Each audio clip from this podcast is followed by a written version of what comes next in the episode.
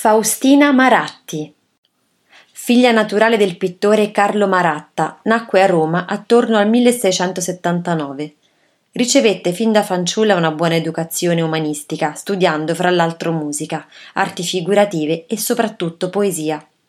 Molto avvenente, attirò l'attenzione di Giorgio Sforza Cesarini, che tentò di rapirla mentre la ragazza stava andando a messa in compagnia della madre e di alcune domestiche.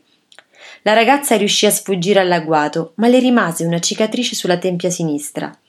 Il duca venne condannato a una lunga pena detentiva, a cui sfuggì riparando dapprima a Napoli e poi in Spagna, dove morì nel 1719.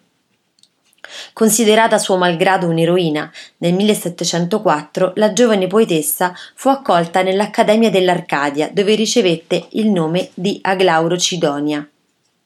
Nell'Arcadia conobbe il poeta Giambattista Felice Zappi, un avvocato originario di Imola e poeta molto rinomato, che Faustina sposò nel 1705 e col quale visse felicemente.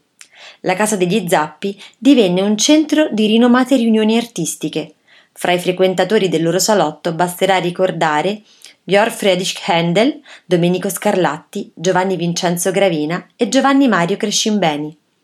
Nel 1728 un giovane di Albano, tale Francesco, la citò in giudizio dichiarando di essere figlio naturale suo e del duca Gian Giorgio Sforza Cesarini. Il processo durò a lungo. Faustina riuscì a discolparsi dall'accusa. Morì nel 1745. È sepolta nella chiesa di San Carlo alle Quattro Fontane.